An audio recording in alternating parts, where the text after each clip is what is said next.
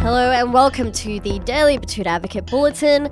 Today is Wednesday, the 22nd of November, and the headline reads Local Chihuahua on its way to fuck up the biggest dog in the park.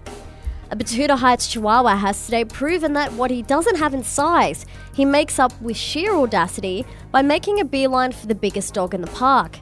Proving that there are only two types of Chihuahuas the ones scared to be alive and the ones that could do with a little bit more humility. Dobby Reynolds was seen frolicking around the Betoota Grove Reserve this morning when he thought it would be a good idea to pick a fight with a Rottweiler, despite being 130th of its size. It's unknown why Dobby was off his leash given his propensity for violence, but onlookers recall watching in horror as the little ball bag sped across the park, yapping and snarling as it moved closer to the Roddy minding its own business. One onlooker, Ian Hodgins, said, Jesus Christ, I thought that little fucker was done for. Not the best way to start your morning.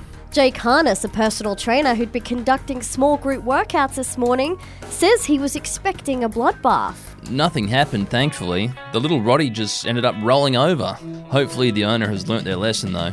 Keep your little gremlin on a leash. Anyway, that's what's making news for today. See you later. Ciao.